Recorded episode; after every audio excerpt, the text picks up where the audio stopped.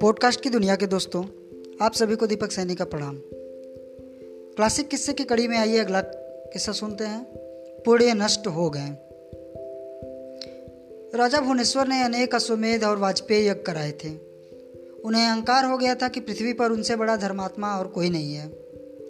उन्होंने राज्य में घोषणा करा दी कि यज्ञ, होम करके ही पूजा उपासना की जा सकती है।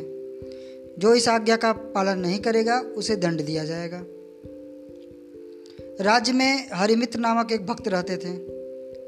एक दिन नदी के तट पर जब वह वीड़ा पर संकीर्तन कर रहे थे तो राजा के दूत ने उन्हें देख लिया। उसने राजा से शिकायत कर दी कि एक ब्राह्मण यज्ञ, होम करने की जगह मूर्ति के सामने नाच गाकर भगवान को रिझाने का प्रयास कर रहा है। राजा ने हरिमित्र को पकड़कर दरबार में बुलवाया और पूछा, तुम वेदों के अनुसार यज्ञ हवन न करके मनमाने ढंग से कीर्तन करके पूजा क्यों कर रहे हो? हरिमित्र का उत्तर था, राजन, मैं वेद शास्त्रों के गुड़ रहस्यों को नहीं समझ सकता। भगवान की मूर्ति के सामने नाच गाकर उनके नाम का उच्चारण करने से मुझे परम शांति मिलती है। राजा ने उन्हें राज से निकल जाने का आदेश दिया। कुछ दिनों बाद राजा की मृत्यु हो गई। यमराज ने उन्हें उल्लू की योनि में भेजने का आदेश दिया। राजा ने घबराकर धर्मराज से पूछा, मैंने जीवन में असंख्य अश्वमेध यज्ञ किए हैं। प्रजा को धर्मशास्त्रों के मार्ग पर चलने की प्रेरणा दी।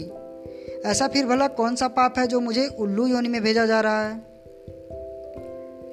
धर्मराज ने राजा को हरिमित्र वाली घटना की याद दिलाते हुए बताया, आपका सबसे बड़ा पाप अहंकार है।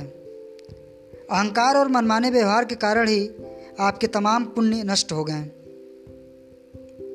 दोस्तों, इस कहानी से हमें यही सीखने को मिलता है कि अहंकार का त्याग अगर हम नहीं करेंगे तो हम कितना भी पुण्य काम किए हों, उन सभी का नष्ट हो ही जाना है।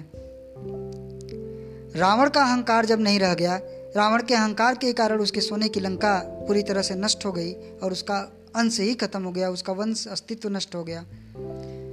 तो साधारण मनुष्य क्या है? इसलिए अहंकार को त्याग कर ही जीवन में आगे बढ़ा जा सकता है। धन्यवाद।